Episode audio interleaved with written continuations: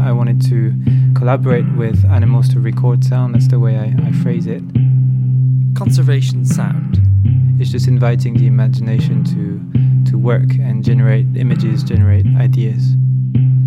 Episode A. And I was wondering why space these days is so so exciting and forest a little bit less. A for Antoine and the fox.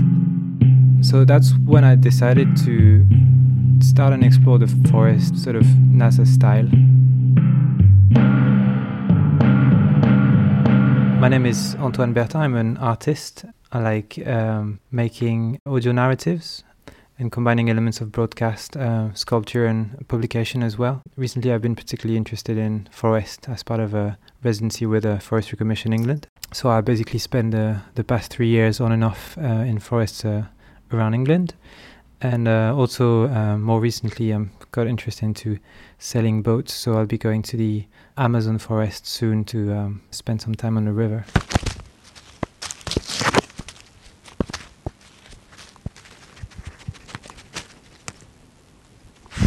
What you're listening to now is uh, is a fox wandering just on the outskirts of London and running through branches for about 12 hours wearing a recording collar of my own design.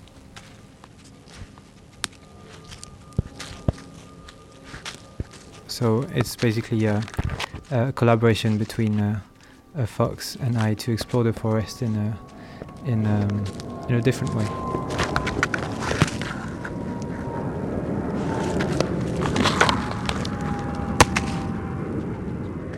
I sort of started finding what I wanted to do, and I wanted to collaborate with animals to record sound. That's the way I, I phrase it.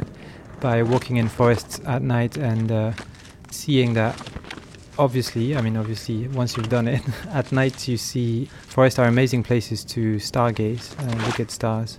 And actually, you see more the stars than the trees at night. And even in, in Kielder Forest, for example, where a forest where I spend a lot of time, uh, you actually don't see your body because it's so dark. you only see the stars.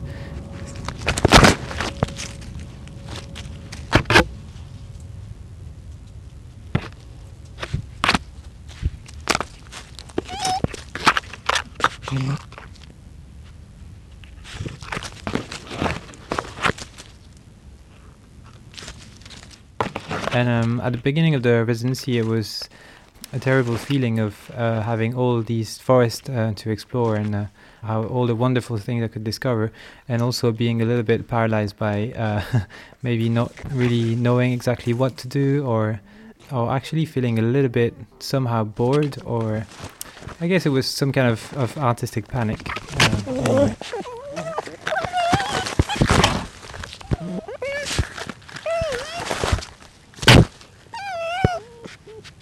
as I was in this sort of um, artistic numbness, it was a summer, and it was at, at about the same time when the uh, the first Voyager went out of the solar system. So it became the first human-made object to go out of this the solar system. That was around the time of the beginning of my residency.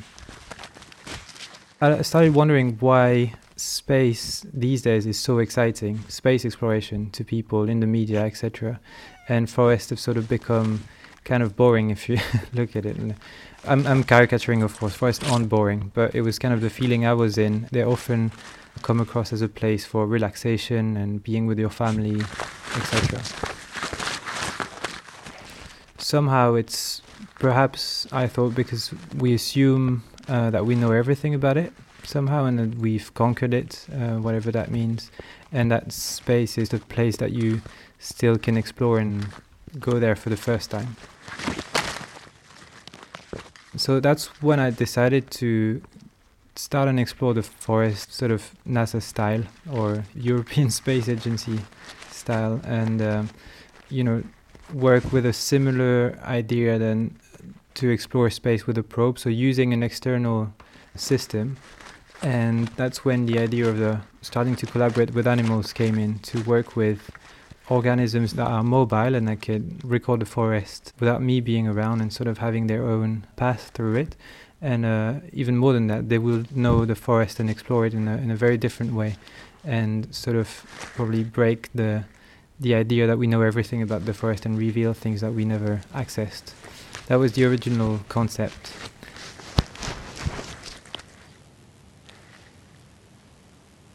And that was the start of a, adventure. First, there was the making of the device itself, the collar that I could use to record the sound itself. So for this, I started collaborating with Simon Cacheux, who's actually a friend I've collaborated with for many years. He's good at electronics. I'm not. Um, and you know he likes my project, so it's always a good exchange.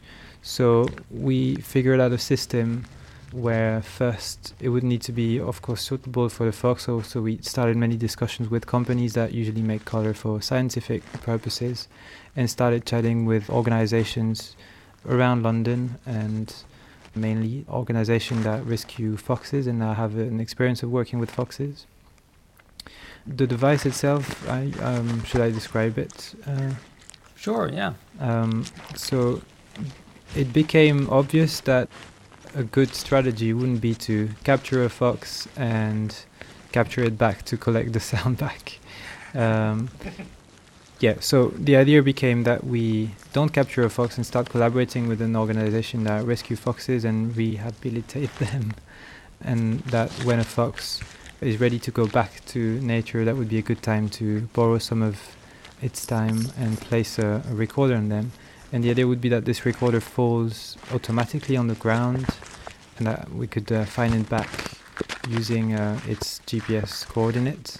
So that's what I made in collaboration with Simon. It's uh, something you can attach to a fox, but after 12 hours, it will automatically fall on the ground and send you the the coordinates of where it is. And uh, obviously, there's also a, sound recorder in it, which we had to make very little so that it can go in the collar and, and be light. The collar itself, we had to 3D print it so that it's as small as possible and to fit all the components. Um, and yeah, that's basically what the system is.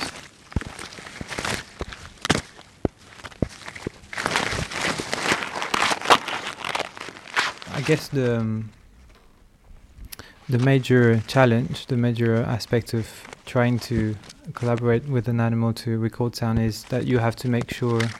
So, so it's not a scientific project, and it's hard to justify even to myself to start with that for an art project that could be hopefully interesting but also could just be not very good that you will just be bothering a fox and uh, sort of harass the fox and so what took a lot of time anyway was to build a relationship with an organization that would be really happy to to help me doing that and uh, so i eventually found an organization called the Harper Asprey Wildlife Rescue. They were really interested in the project and helping me work with the fox and make sure that everything would go fine, basically. It took a long time, uh, time to not to convince them particularly, but just to find the the right people that would be interested.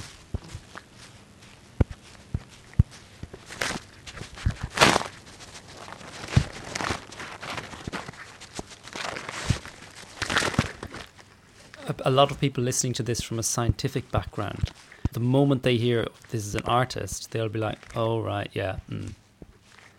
Although they'll still be torn with actually he's doing like a GPS collar. We we we'd do that. so it's like you're doing something that a scientist could definitely do, but you're also very clear that you are not a scientist and that it's not scientific work. Um, did you have any experience on that front? You know, dealing with scientists or whatever? What, was there something that needed to be worked through at any point in that? So, do, do you mean in terms of my relationship to science? Did I have to find a position? Yeah, yeah, yeah. So I, I mean, I have a, a scientific background. I came to the arts quite late, but not in animal science. Anyways, it's like in physics. but um, I guess I never considered my work to be different in terms of the objective of my artistic work to be any different than a scientific project in the sense that I'm trying to understand things using certain methods. And I guess I just went into art because it offered the possibility of designing my own tools and to make them as crazy as possible. And but I really, I mean, I don't know if that's um, true or not, It's but absolutely brilliant. um, but I, I really feel like as a in a way as a scientist it's not a question of as good or, or worse but just you know the the sort of process um, And that's that, that's brilliant. I think that's that's really exciting to hear. Actually, I really enjoy that. okay cool I think that's great.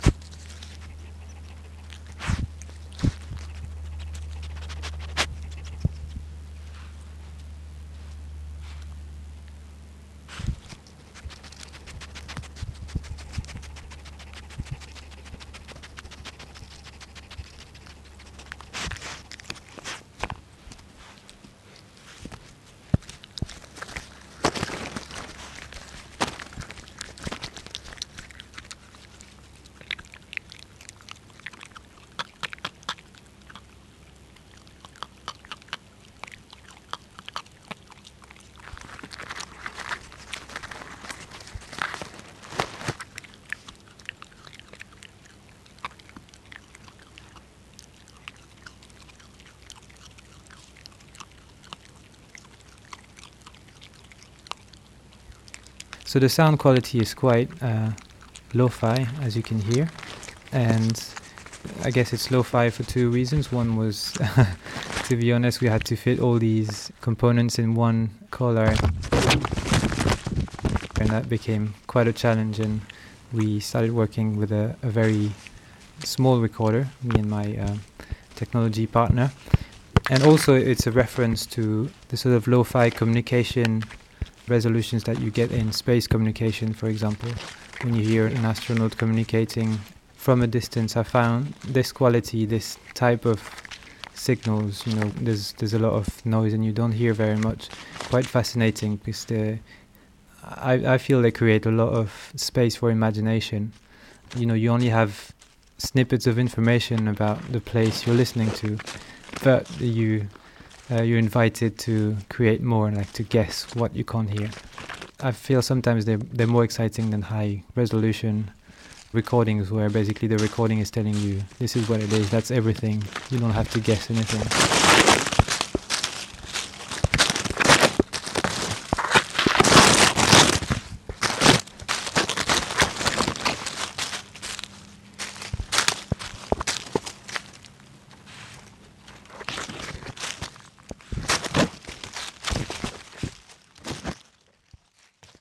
That's Antoine and the Fox. I asked him too about where else he applies these approaches. I'm starting working on a project. It's kind of a startup where, with a designer, where um, we're growing plants to make materials to make objects. Like fabric or Yeah, like plastic kind of thing, uh, but organic plastic, wow. and to design objects.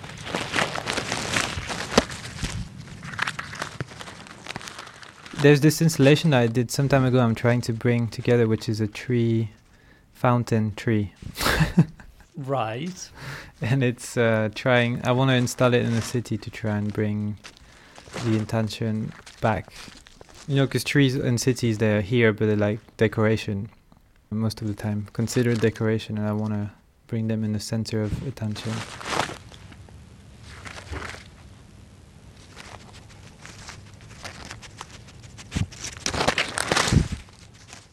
So yeah, balloons. I made a series of recordings by attaching microphones on balloons, helium balloons, weather balloons. Um, but I guess what's different from attaching a microphone compared to a camera, for example, to me is as simple as, in a way, as the difference between the sort of difference that you can find between a radio a narrative, a radio play, and a film or just a video, film news or whatever is is that radio gives you a lot of space to think and create your own images or your own scene. but what's what's great is that this process of hearing something, hearing the person releasing balloon, and then the sound progressively disappearing, but knowing that you know the balloon it has to be somewhere. It's just inviting the imagination to to work and generate you know generate images generate ideas and um, So in a way, it's quite a conceptual project, or it's it's uh, more of a generator of ideas or an invitation to dream about things than actually recording any sound. Um, that's how I see it.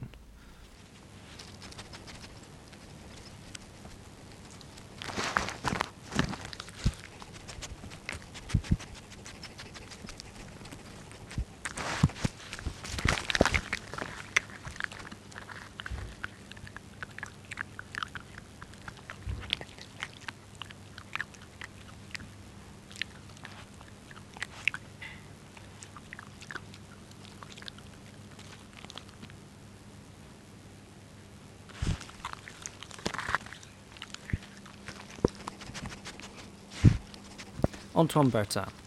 I suppose what strikes me about his approach is the comparison with conventional GPS collar surveys. This isn't just plotting an animal's movements on a static map, it's like plotting the telemetry on GIS where there is an audible layer to the GIS. And that can appeal inside and outside conservation circles by being what Antoine calls an invitation to dream. That's Conservation Sound, Episode A. Subscribe and share if you care to. conservationsound.wordpress.com or coffeeflavoredtea.net. Feedback is very welcome.